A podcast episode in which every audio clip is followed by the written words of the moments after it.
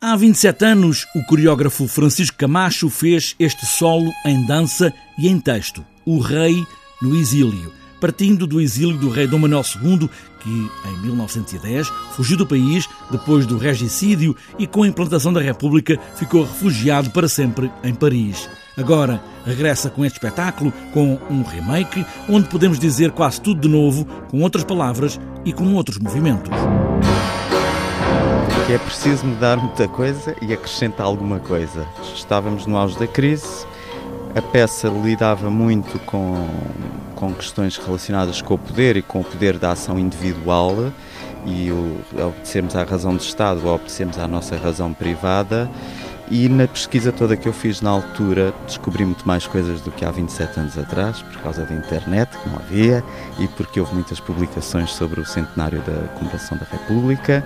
e percebi que toda a questão da crise, dos endividamentos e das intervenções estrangeiras no país já se punham há imenso tempo. É Vossa Excelência quem de mais alto, com os olhos fitos na pátria, pode avaliar aquilo que fazemos ou não fazemos pelo seu bem. Um rei que não ia ser e que vê o pai e o irmão que sucederia ao trono a serem mortos e ele a ficar na frente da família como rei. Dom Manuel II foge para Paris e olha o país de longe, tão longe como estava tudo no início do século XX. De repente, ver-se ele ali naquela posição foi seguramente um fator muito confuso para ele o exercício do poder tão jovem e sem estar ele a ser preparado para o fazer, mas o seu irmão. Na linha do coreógrafo Francisco Camacho, este é um espetáculo de dança, com texto, um texto revisto e os movimentos também revistos para uma longura no tempo onde os músculos são implacáveis. É um espetáculo de dança